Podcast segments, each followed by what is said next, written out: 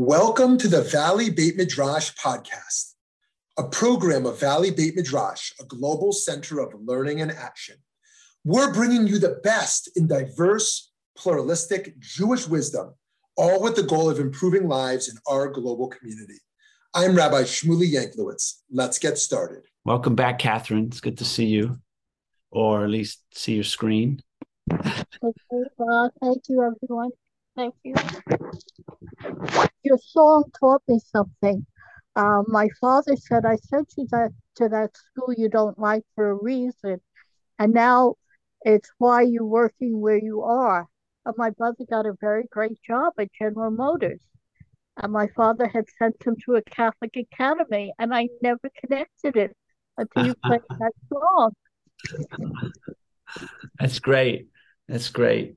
I love that. Uh, let me put the lyrics up again for folks to see. It's the second chorus. You know, it says a little cynical. While the Pope owns fifty-one percent of General Motors, and the stock exchange is the only thing is qualified to quote us. Great, great uh, uh, English uh, uh, cynicism there. I like that. Well, I like the song. I didn't play it just because I like it. I, I, played it because I think it's uh, it's kind of what we're going to talk about today a little bit. Um, but that that was his practice. You know, he, he it's essentially a it's a, it's a Hare Krishna song. You know, George was uh, you probably know that some of you better than I do. Some of you were were around while it was happening. but uh, you know, but that that, that lovely idea, you know, uh, just chant in the names of the Lord and you'll be free. So uh, we're going to come back to that a little bit later. Um, and maybe it's just that easy. I don't know. Maybe it's that easy. I guess we'll find out.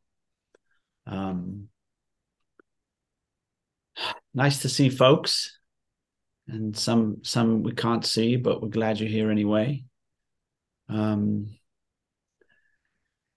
anyone have anything from the last week? Anything bubble up? Anything you've been thinking about since the last session about the last session about something else? Anything you want to share or say or before we kind of launch? Great i guess i will actually take... had several things. Let's go and i let's can't go. remember them now Ah, interesting. Um, I'll I'll send you an email if they come back to my mind. Okay, all right. Well, and if one of them pops up in the next hour, just jump in. You know, we'll be fine. Thank you. it's nice to see you, Natalie. Thank you. You too. So, la- in the last session, uh, people who were here may remember. Um, uh, we ended. Aglaya asked this great question. Uh, or did she didn't ask a question? She she made an observation about about music about what happens when you uh, when you become fluent. Um, and I said, uh, I said, um, I said because it's all God, and I said that's where we're going to pick it up next week. So I, that's where I, I, that's what I said I was going to do. So that's that's where we're going to pick it up. Um, going to pick it up with that phrase because it's all God, and we're going to move this this session. We're at four out of six now. The first three have been somewhat theoretical, just trying to kind of contextualize um, the just to contextualize the title of the course. That's all I've been doing for the last three weeks is just explain uh, what what it was I had in mind when I called the course "Practicing Judaism in the 21st Century." rereading the Torah as a spiritual handbook. Um, and and today, and then for the next two sessions, we'll shift more into the uh, into the practice. You know, I went one time. I went on uh, went on retreat a number of times, um, and one of the teachers always used to say, "Show, don't tell," um, and uh, reminded me that almost without exception, whenever it seems like it, there's an either or, the truth is it's both. Um, so uh, I, I like I like the uh, the grade school version show and tell. I think the first half of the course has been kind of telling a little bit to try to you know orient us. And the second half will be a little bit i guess showing might be a little bit conceited but uh but just maybe a little guidance and, and we'll do some practice together. Very simple practices um to take some of these ideas and and, and convert them into into experiences. So uh so that's where it's at. Uh, so we closed last time because it's all God. So let's see what we what we can do uh, that. So you'll remember, I'm not going to summarize uh, the, fir- the first three classes. I'll just boil it down to the core. You remember, right? I proposed the, the, the reason, the purpose we might practice Judaism. I might say the purpose we might do anything uh, is very simple. Wake up, do good. Um, I imagine I don't have to tell anybody here that. You all know that. Um, but uh, but that's really it. Uh, if if you're asleep, wake up, and if you're awake, do good. That's it. It's a very simple, um, very simple prescription for life. You could you could essentially boil every waking moment down to a binary decision. You know, am I, am I awake? no. Okay, wake up. yes, do good. That's it. Very simple. Very simple. Um, and uh, which, by the way, you know, I think many of us probably know about suffering from decision fatigue you know too many decisions to make if we could if we could just kind of distill you know the the apparently complex lives that we have down to these these these two choices i think we'd be we'd be in good shape um it's like uh it's like a, there's a text I, I i've been quoting my whole life you know from uh, from the talmud um attributed to rava who was a second century sage and Rava said, Tachlit Chochma, the purpose of wisdom, Tshuva Maasim Tovim, repentance and good deeds. Same thing, same thing, right? In every moment, you basically have two choices. One, oops, did I screw up? I have to make I have to make it right. That's tshuva. Or if I don't have anything, I have to make right. Do good. That's it. You know, life becomes very simple when you're able to get it down to that level of simplicity. So I guess maybe this is inspired by Rava. You know, wake up, do good. Um, and you could say, in a certain sense, that waking up is really what tshuva is.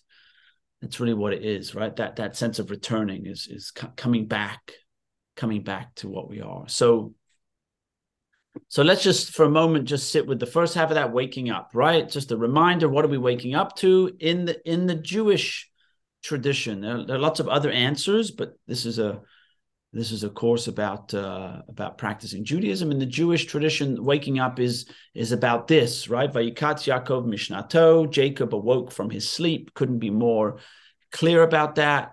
Vayomer Achen Yesh Adonai b'makom hazeh. Achen, right? Behold, surely Yesh Adonai b'makom hazeh. Surely Adonai, really Yesh. It's like there is Adonai in this place Okay. That's what waking up in Judaism means. Right? If if you don't know that there is Adonai in this place, then you're asleep. That's it. Right? Of course, of course, what's Adonai? Okay, we're going to get to that. That's a, that's that's a question, but but on a on an intuitive level, uh, we understand this this notion, right? By the way, there's a practice for you. Now we're getting to the to the practice, right? There's a practice. You could memorize that phrase. Achen yesh Adonai b'makom hazeh. By the way, it's non-gendered, so it works for everybody, right? Or you could you could pre- memorize the English. Surely Adonai is in this place. And five, ten, twenty times a day. I mean, what does it take? Three seconds? You could just pause,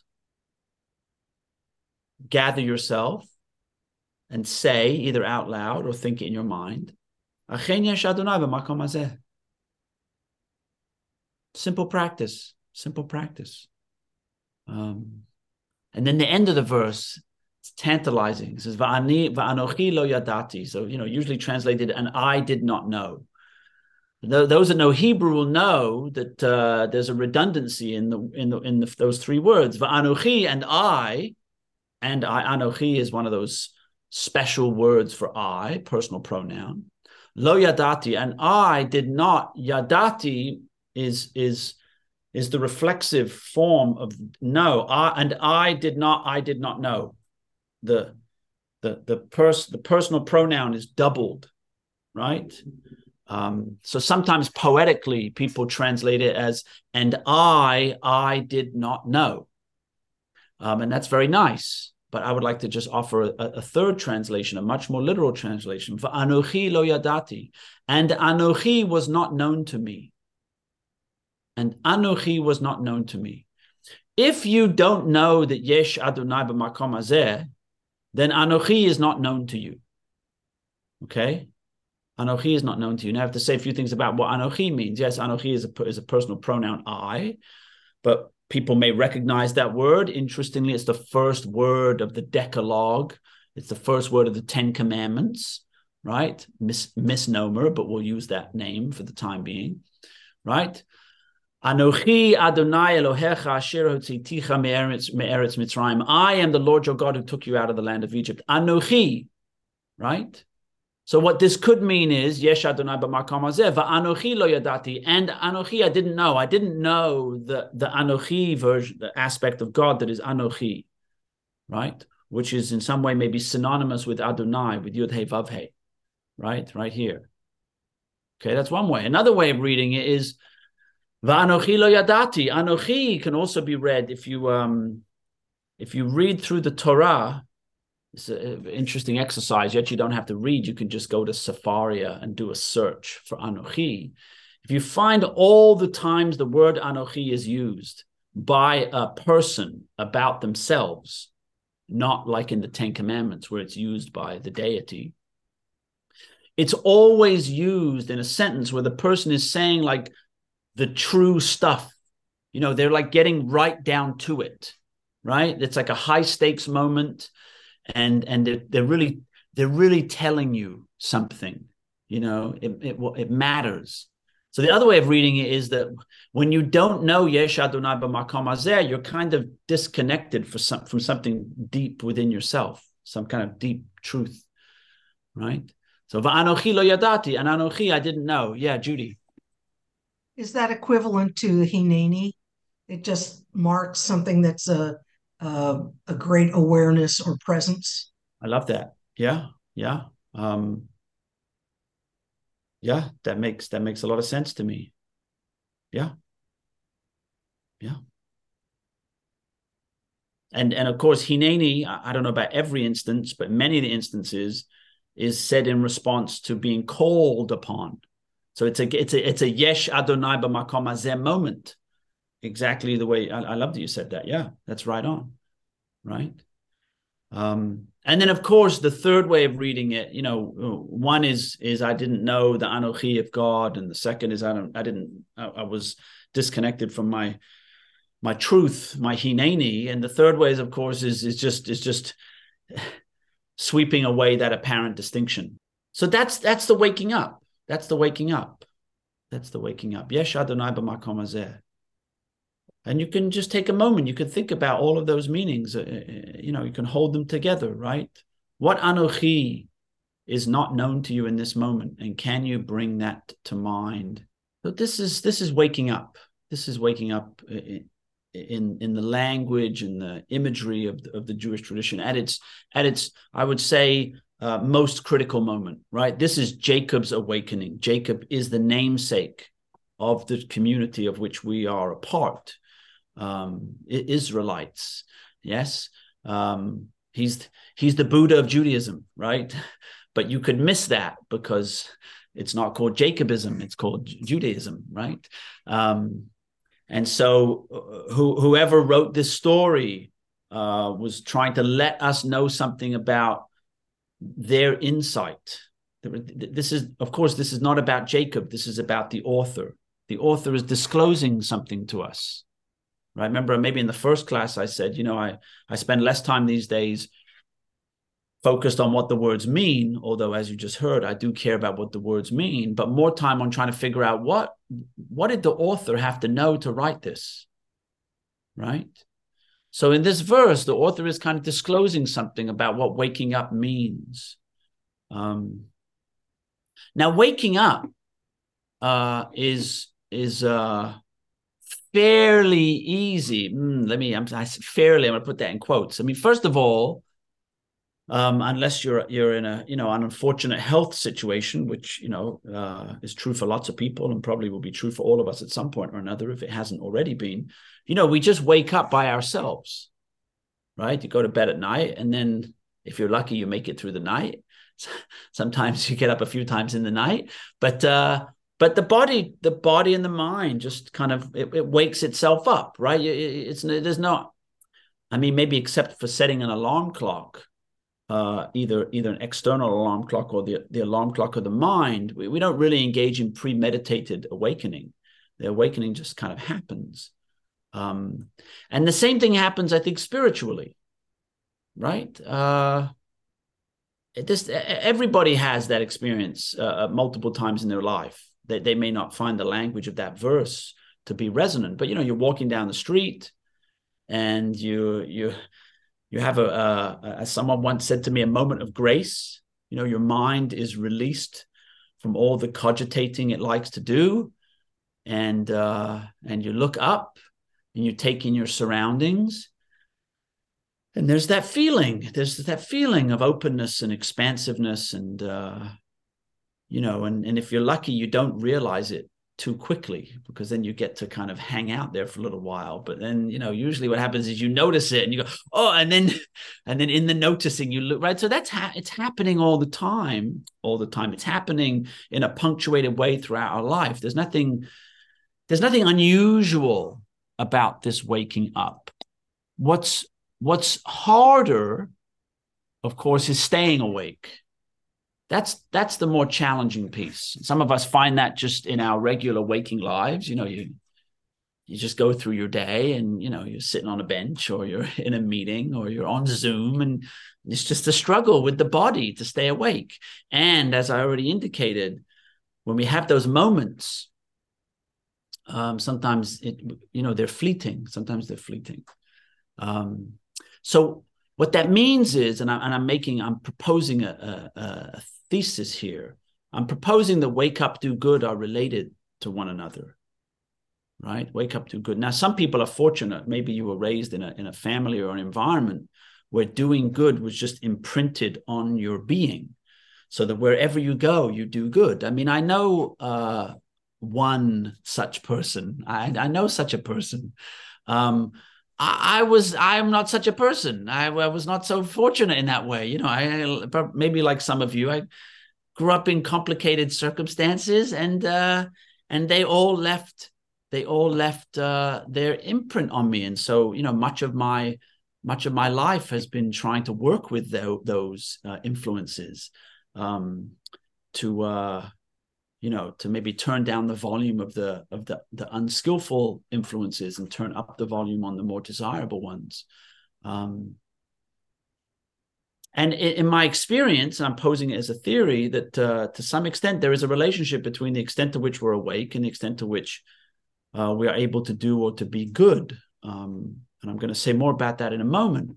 Um, but if that if that relationship is in fact uh, if it's in fact the case, two are related, and maybe it's not the case for anybody else, but I'm going to say it is the case for me. Then there's a direct proportional relationship between my ability to do good and my and my awakeness. So staying awake is really is really important. Um, I want to be uh, I want to be awake uh, for as long and as often as possible. So someone it was it was a private message, but someone asked, uh, "Does deliberately doing good keep you awake?" Yeah, I mean, I like that. It makes sense to me that it's probably a two way street, right? Um, I think that that's probably true. Um, I think that it's probably true. I mean, the the you know the mind body relationship uh, seems to be works in both directions um, so that makes sense to me so the question is, if if if we want to, you know, stay awake, I'm proposing there's a value in that. You know, how do we do that? And so here's how I how how I came to this. So I showed you this picture a couple of weeks ago. You know, remember during I told you during the pandemic, um, I spent six months uh, copying the Torah. I wrote I wrote a chapter of the Torah every day for six months and uh, six and a half months, and um, I had this. Um, I had this, I had many, many unexpected experiences, but I'm going to share one of them with you in particular. One, you, as I'm sure you know, in the Jewish tradition, there is a taboo about writing God's names. You know that. Uh, and it's not just a taboo in Orthodoxy, although it's more extensive in Orthodoxy. It's a taboo throughout the Jewish world. Anytime you go to a class and someone writes God on the board, they write G D.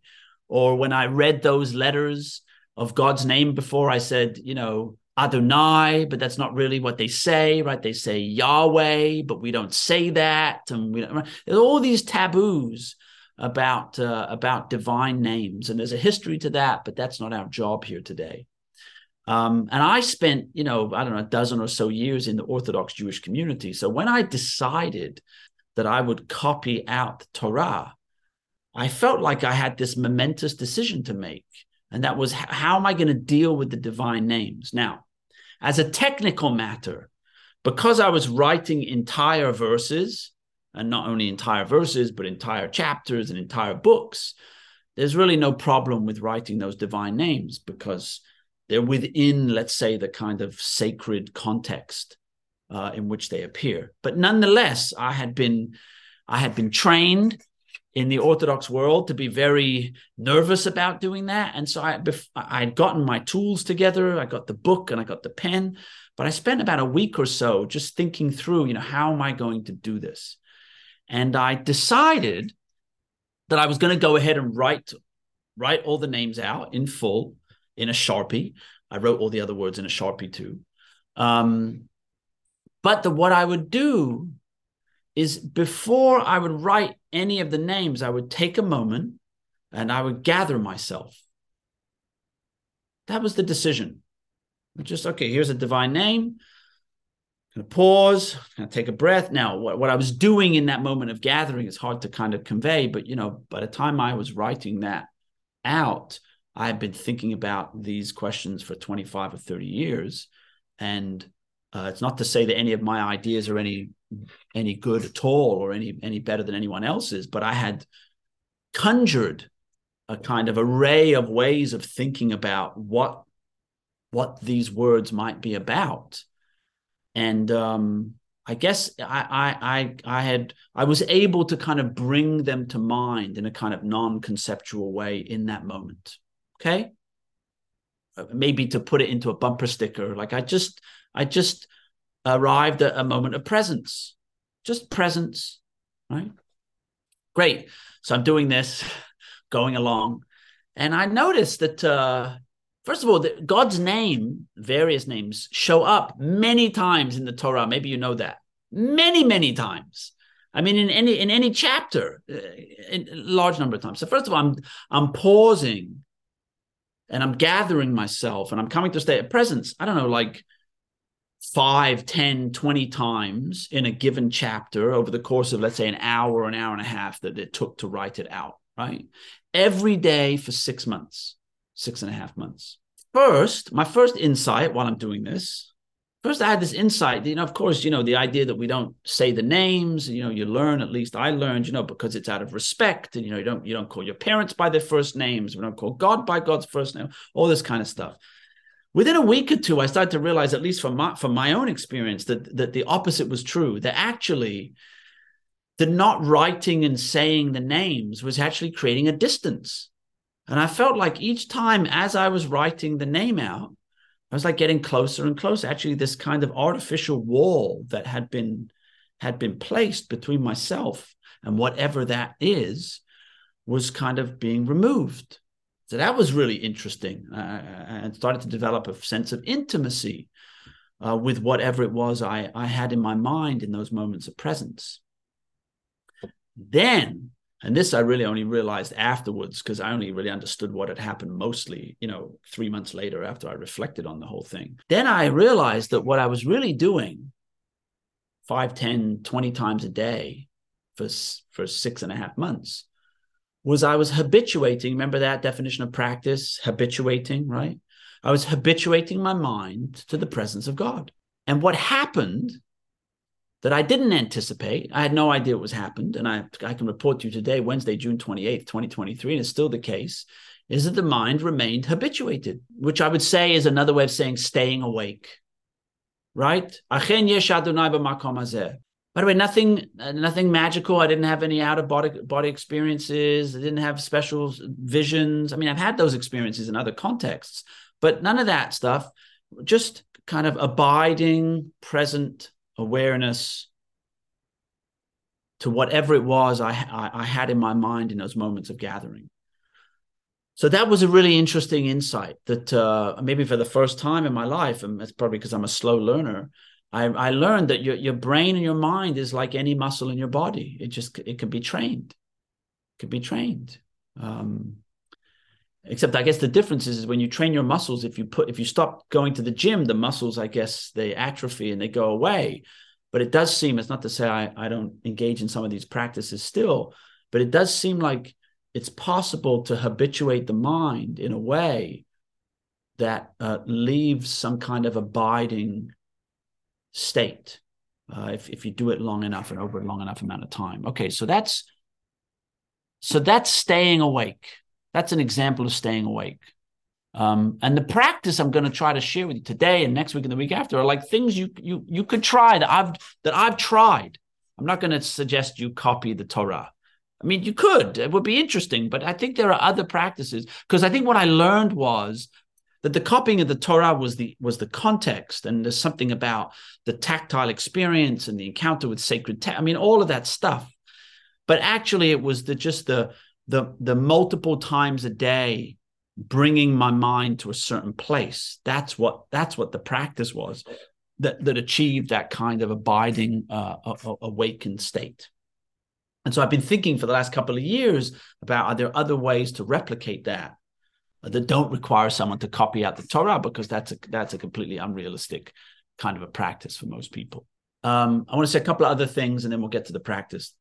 So, like I said, you know, there were no uh, there were no uh, hallucinations or uh, you know none, of that stuff. I didn't have any strange visions. Um, out of body experiences. Like I said, I mean, I've, I've, I've had those experiences in other contexts, but in this case, that wasn't what was going on. And that's what I actually want to I want to emphasize here. That for everything I'm going to talk about for the rest of the course, it's really not esoteric, and I'm and I'm wary sometimes because I think I'm you know talk about god or even things that sound mystical you know it, it, can it can make it seem like these things are are esoteric or mysterious and i really want to I really want to disabuse people of that of that notion. Let me just read you a couple of things from a lovely uh, um, uh, source. Uh, this stuff comes from uh, this comes from a guy named Max Kadushin, who was writing, you know, in the last century, um, and he wrote about something called normal mysticism. Um, and here's what he writes: He writes normal mysticism by the way, he which he contrasts with abnormal mysticism. It was the middle of the 20th century, I guess you could say that then. Normal mysticism is the experience of God unaccompanied by psychic phenomena such as visions or locutions. In order to achieve that kind of mysticism, a person must develop habits of action that are at the same time habits of sensitivity. But this is largely a matter of cultivation, of training. The psychological equipment required is only the sort called for also in ordinary day to day living, not that of any unusual temperament, right? Like you can go away and sit silently for 10 days, you know, in the lotus position. And you can and you can uh, conjure up extraordinary experiences. And I, I recommend people do that. It's a trip. But but most of us have like regular lives. And so it has to be that the the full realization of uh, of human wisdom on the let's say on the spiritual side of the ledger has to be accessible in my mind to people who aren't going to go disappear uh, to a retreat for 10 days. Because otherwise then it's just kind of an elitist exercise. And i'm too much of a of a populist in that way to to believe that. Persons whose psychological constitution allows them to see visions and hear locutions are certainly not excluded it's very important, right? He's not denying that these things happen. Of course they do. People have these things. Your mind is a very interesting place, right? In fact, the concept of Gilui Shechina, the revelation of the divine presence, in the concept of Gilui Shechina, the value complex give rise for such extraordinary phenomena. But that very concept is not completely in keeping with the nature of the value complex as a whole. That's a little complicated. Otherwise, he, all he's saying is, is that you can have extraordinary experiences, but it's like um, there's a story that Zalman Schachter Shalomi told. It's uh, there's a recording of it on YouTube. You can see it. Zalman Schachter Shalomi was this kind of expatriate Chabadnik who did who did acid with Timothy Leary in the 60s, you know, like interesting dude. And uh but he went back to see the Lubavitcher Rebbe, uh, I guess to like get his blessing for doing acid. And uh as far as I know, the Lubavitcher Rebbe didn't give him his blessing. Um, but he said to him, and this is the part that Zalman says in the story, he, the Rebbe said to him, he said, Zalman, remember, it's just an experience. right? So that's what I think what Kadushin is saying here. Like some people can see visions. Of course, that's the case. Of course, that's true. Um, but those are, those are just experiences. Let's not let's not reify them or turn them into anything anything necessarily special. Normal mysticism he writes, is not infrequently accompanied by changes for the time being in the psychological constitution of the individual. Right? So he's saying it, it can it can uh, lead to some kind of change. Remember, if I've said that our doing good is connected to uh, our the extent of our awakenedness, then if I'm associating normal mysticism with being awake, then then we understand that the, the change could be a, a kind of a a change in our desire to be a certain way in the world, right? The psychological constitution of the individual. Finally, just to define normal mysticism, the or is the ordinary experience of God available to everyone who has kavanah, the deliberate cultivation of an inward experience. And I realized, oh, that's what I was doing every time I wrote that name and I gathered myself. That's what I was doing. I was deliberately cultivating an inward experience. And the in, inward experience was of this so that's what that's what we're talking about here what i'm going to be talking about right these are not esoteric these are not you know unusual phenomena or experiences these are these are normal we might even say mundane okay and uh and i and i'm just quoting this because i love it and i'm supported by some of my favorite lines in, in the torah right Ki ha-mitzvah hazot asher anochi mitzavacha hayom, right? This mitzvah, which anochi, now you know, you hear the word anochi, you hear all those meanings in there. This sacred obligation, which anochi is indicating to you today, lo nifleitim imcha v'lo rechokahi, is not too baffling for you, nor is it beyond reach. Lo b'shamayim hi, lemor mi ya'ale lanu hashamayim v'yikacheha lanu v'yashmi'eni otach v'na'asena. It is not in the heavens that you should say, Who among us can go up to the heavens and get it for us and impart it to us that we may observe it?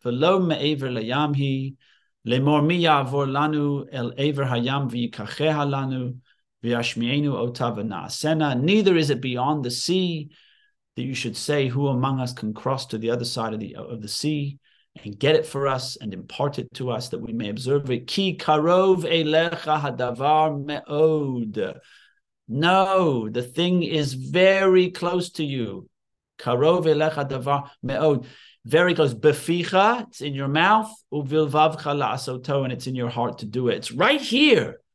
You don't have to go anywhere else. You don't have to go anywhere else. Right there. Eh, eh, maybe, maybe one of the most mystically realized sections of the Torah, right? The thing that I'm talking about, the thing that this author is talking about, it's right here. And it's not like I remember when like years ago when I was kind of early in my journey and I would hear people say what I'm saying to you to me, I thought, oh, they're like saying something that I need to hear behind it. And now I realize, no, they weren't. It's just, just this. This is it. This is it. it's right here. There's nothing else. Okay. Nothing else. So staying awake requires nothing other than that. Last thing. Oh, I got a chat here. Everyone is talented at something. Staying awake could also mean using your talent. So I love that. I love that. Correct, correct. Yeah. Um, here's what I want to say, Aglaia, about that. I'm just, I'm just, I'm just, you, you folks are kind enough that you showed up to listen to me talk about what I've figured out about what it is to be this. So either you could like want to try to do this or if you listen to deuteronomy just like figure out what it's like to be you and maybe i'm just modeling what it's like to right to figure that out maybe i maybe i'm not i'm not sure and so maybe that, that's what i read in there about everyone's talents right yeah the point of this the point if it's not already clear i'm not selling anything i'm not recruiting anybody i have no idea if this will work for you this is just my way of trying to narrate right? This this journey in which uh, the practice of Judaism retains some meaning. Yeah. So I think that that's that's something there. And Judy wrote, "The deity is not expecting superhuman understanding or practice. We can do it. Yeah, yeah. And and and maybe if we get there, what I want to do is I want to I want to uh I want to dissolve that distinction between the deity and we, right? That's the anochi, right? So uh, so absolutely, right? Okay. Last piece, and maybe this is this will get us to the dissolving. Um, so that's about staying awake. Wait, what about doing good and being good? So I just want to share this with you because I think it's the final kind of theoretical piece, just articulates it very clearly. Because I want to, I want to be as clear as I think I can be about where I'm coming from. So I love this. I read this recently, and I just thought it was such a, a perfect uh, um, expression. Um, I guess of what I think, but uh, but but much better. I could never articulate it this well. So Avi Sagi, who's a philosopher in Israel, this is a translation, writes the protagonist of ethic, the one who does good, right? The protagonist of ethic, the one who does good. Particularly, here's a fancy word, but don't worry about it. Particularly of the deontological ethic that places the concept of duty at its center, right? A deontological ethic is exactly that. Someone deontology is like the study of duty, the philosophical study of duty. Someone who is deontological sees duty as kind of central to to their their self understanding, right? So I I I came, I came to you know my midlife and realized oh I'm a I'm a kind of a deontological person, you know.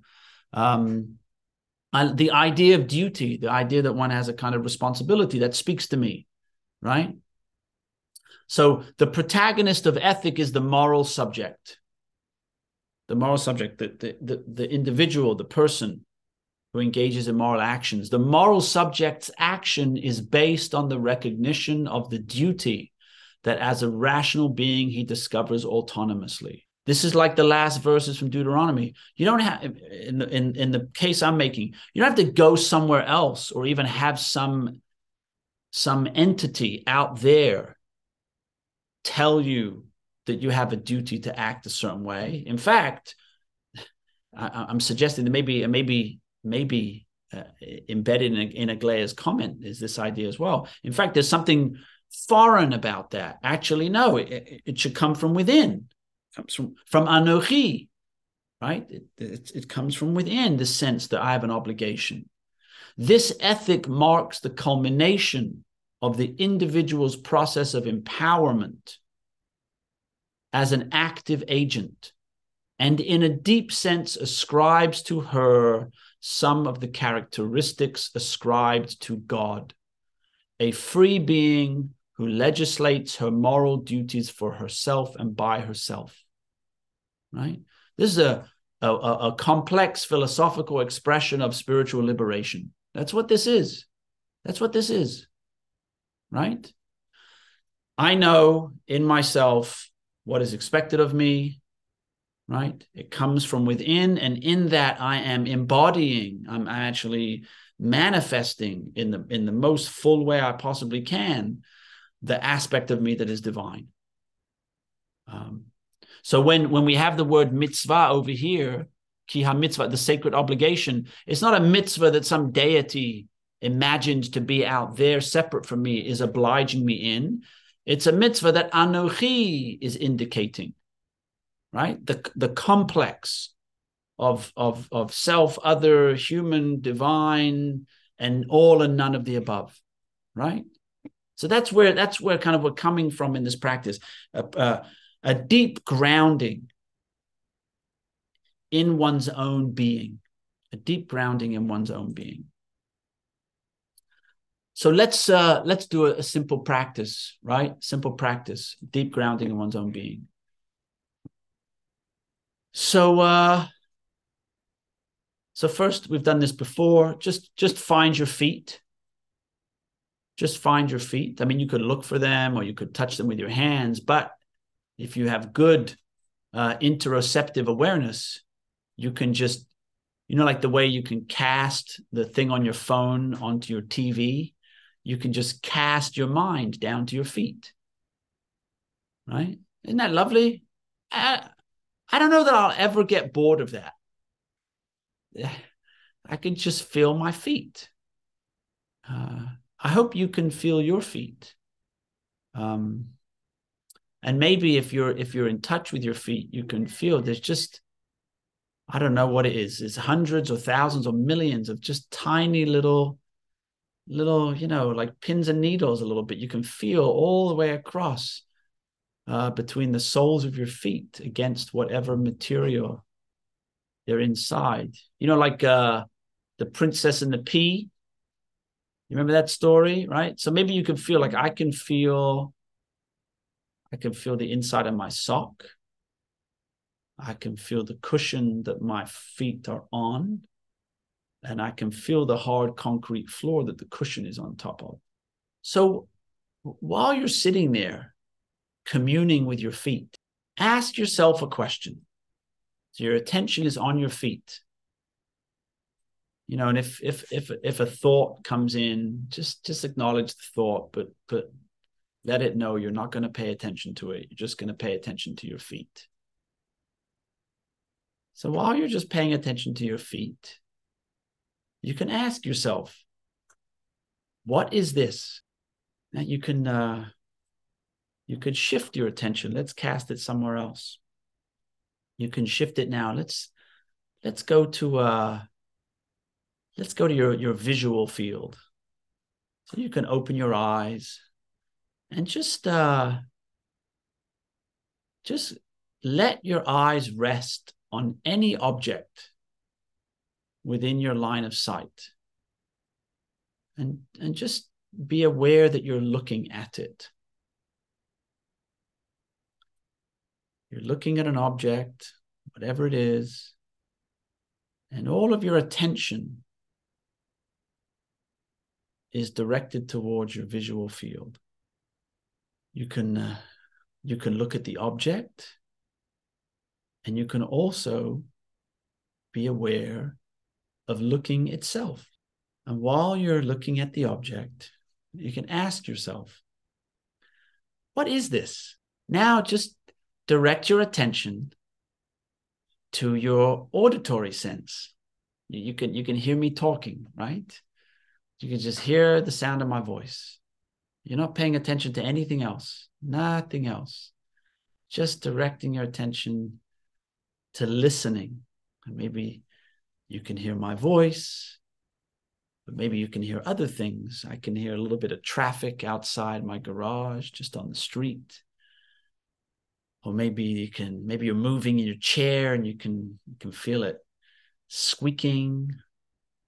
Or maybe you can hear, you know, your house, you know, the house creaks sometimes when your house is moving. You're just listening to what's coming in through your auditory sense. Nothing else, just listening, just listening, listening and listening. And while you're listening, ask yourself, what is this? Get quiet enough. You might hear your pulse maybe in your ears, or hear your heartbeat. Just wondering, what is this? my I think my favorite text. I don't know if you're allowed to have a favorite, but uh, maybe it depends on the day.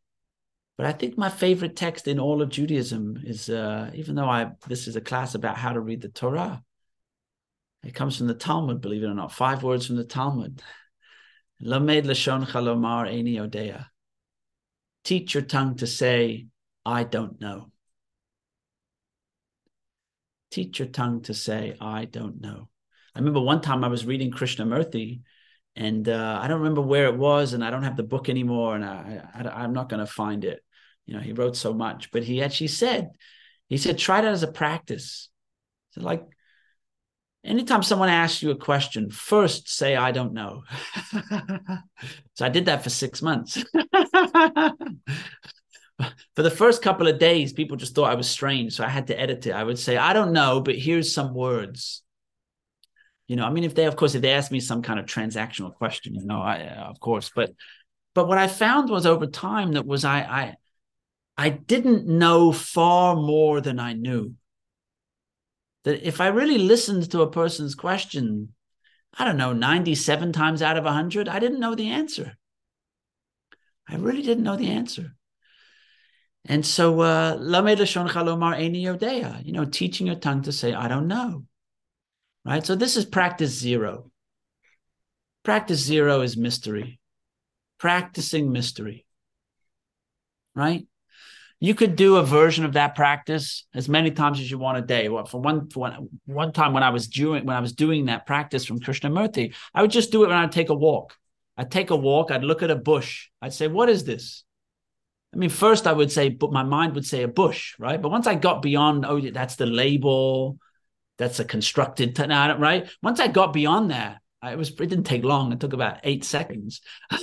what is this? I don't know. I'd look at a bus stop. What is this? I don't know. See another person. What is it? I don't know. Or just do that on a walk for five minutes a day. You know, just you could do it right over and over again. And in that practice, if you it requires no special effort, right? This is not an esoteric practice.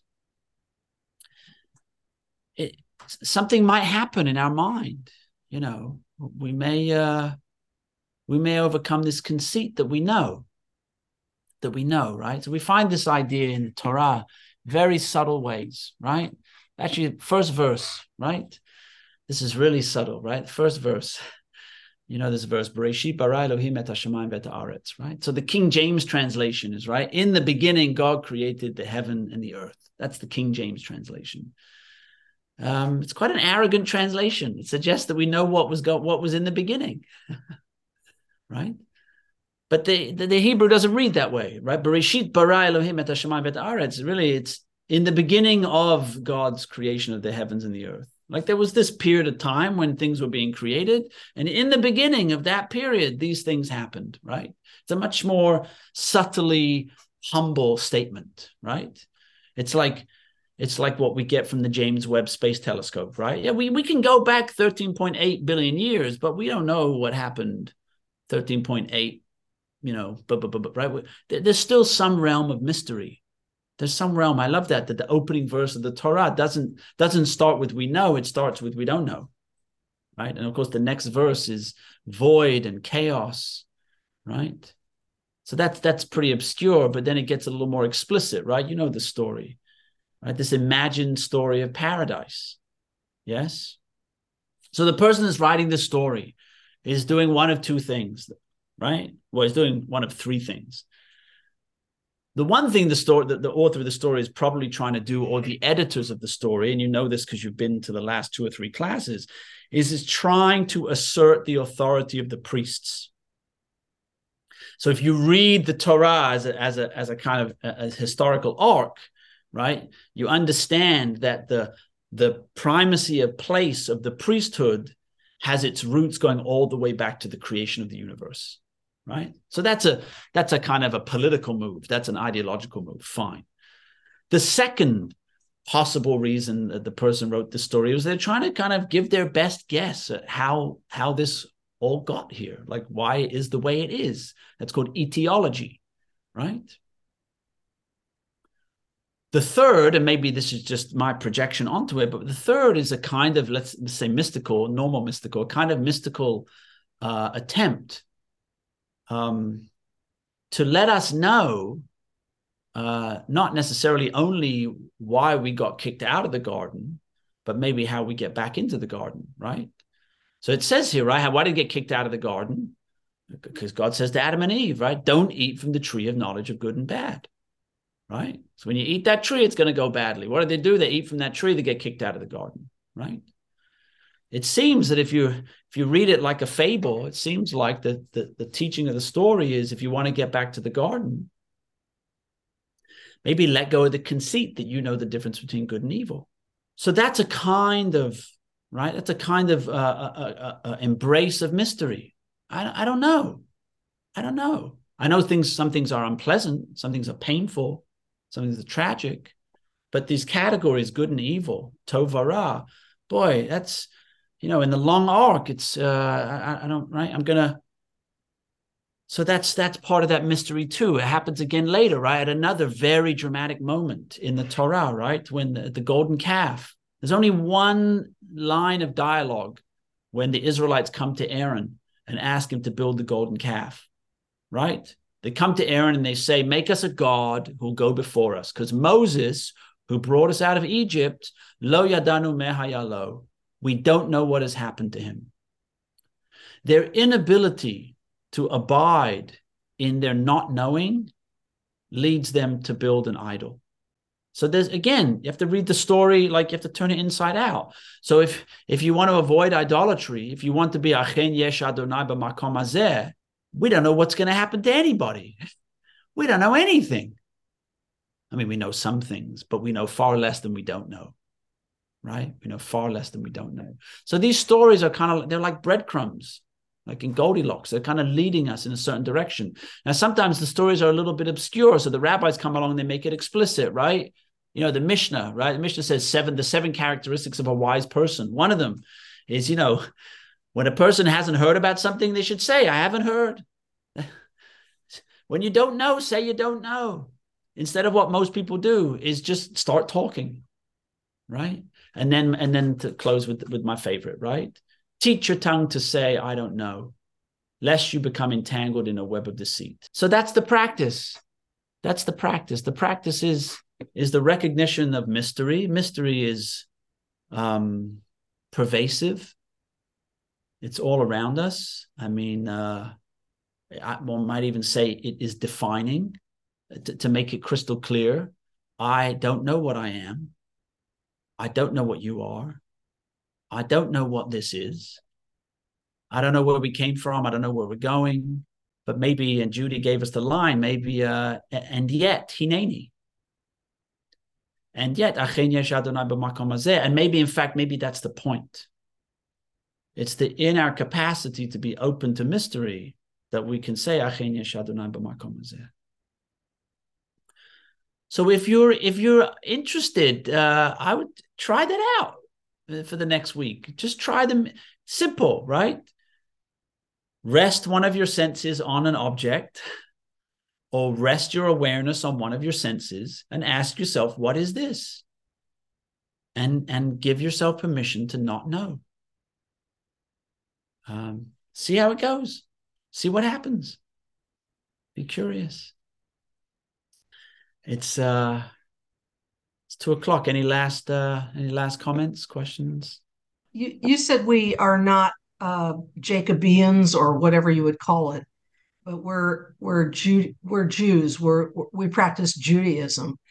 But if you think about the roots of what Judaism means, that uh, Yehuda is someone who is grateful, and we are, you know, Bnei Israel. We are those who struggle with God. At the same time, we're Yehudim and we're grateful. We look for gratitude in the world. We wake up and say, Modeh Ani. So that's whole part of the, the, the humility that you're, I think you're talking about. You, it, when you call yourself a Jew, you don't think about it, but maybe we should be thinking, uh, and that's part of waking up is saying, why am I grateful and why am I a child of struggle with God? I'm grateful for that comment. Okay, so I'm just going to throw this out there also. Um, unfortunately, I'm the kind of person who says, Oh, I'm going to do this practice or I'm going to do that practice or whatever. And then I forget completely about doing this practice or that practice or like, you know, all that sort of thing. And I don't intend to.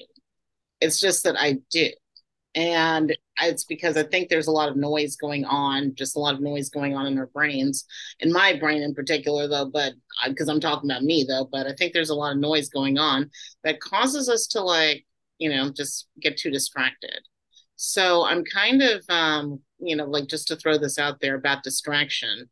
So yeah, that's you know, like you're looking at the object and everything though. Like I could actually like, okay, like my mind immediately went to there's nothing here However, though, there were weird thoughts that were trying to get in there.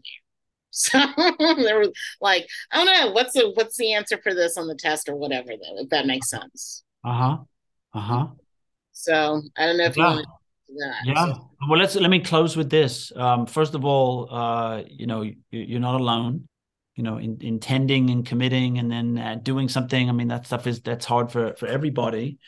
Um, I would just offer to close the advice, maybe from the most well-known biblical text in the Jewish tradition, and that's from the Shema. Right. I mean, everyone spends a lot of time on the first and second lines of the Shema, but you know, it's it's the fifth, sixth, and seventh, or something like that, right? Um, um, right? You should repeat them to your children, and you should talk about them, right? And you should uh, talk about them when you go to bed at night and when you wake up in the morning, right? And you should put a, a reminder next to your heart and a reminder next to your near your eyes, and you should have one on your doorpost and, and by your gates. Yes. Um, that instruction is there because the author of that text knows you, Aglaya, knows that we all have that. And so the, the instruction is very clear. Because we struggle to remember, we need reminders. So, like, let me be explicitly practical. I'm sitting at my desk in my garage, right? I spend a bunch of hours every day at my desk in my garage, right? When I want to remember something, I put a reminder to myself on my desk in my garage. I have some notes here. I'm changing my diet. Here's my reminder for how I want to change my diet. I'm, uh, you know, I uh, my the, the practice I'm currently engaged in, my current spiritual practice. How do you want to spend the time you have left? That's what I think about every day. That's what I want to think about, right? I have, rem- but at different times over the years, I've had different notes and I've done different things, and I've I've used my phone and I've had alarms, and so we live in an amazing time where we have these amazing tools. I mean, of course, post-it notes have existed for a long time, but the phone is there and other things are there. So if you were to pick one thing, doesn't matter what it is, if you were to pick one thing and you say, okay, what are five ways I could remind myself to do this thing in a given day? A post-it note by my desk, an alarm on my phone that has a name on it. This is the alarm to remember how to do this thing. You know, keep uh keep a note in my wallet you can come up with them. And then just and then just set up those reminders. I have a high level of confidence. I mean someone wrote it in deuteronomy 2500 years ago right? I think it's still good advice. I have a high level of confidence that if you would set up those reminders that over a period of time days and weeks not months and years you would find yourself engaging in those practices uh, on an ongoing basis. It's like you know, you said like, am I getting the right answer to the test or something like that? Like, and I don't, I don't, uh, I want to be careful how I say this. Like, the point is, it should be simple. The point is, it shouldn't be complex. Once it's complex, that's the thing that makes us feel like we're not, we don't know how to do it. We're not good enough. It should be simple. So maybe, maybe the homework, and we'll leave it at that for today, is uh, whatever it is you want to work on. You can work on mystery practice. You can work on anything you want. Pick one thing and figure out what kinds of reminders will work with your type of being so that you can engage in that practice in a, in, a, in an ongoing capacity. And uh, i have uh, i have complete confidence that uh, that that that everybody on this call and and others besides uh, can succeed. Uh, next week. See you then. Thanks for joining us for this episode of the Valley Beit Midrash podcast. Remember that you can join our email list at valleybeitmidrash.org to stay up to date on new programs, learning opportunities, and more ways to stay connected. If you enjoyed learning with us today, support our work by making a donation at valleybeitmidrash.org slash donate. Join us next time as we continue to work together to build a better world. Thanks for listening.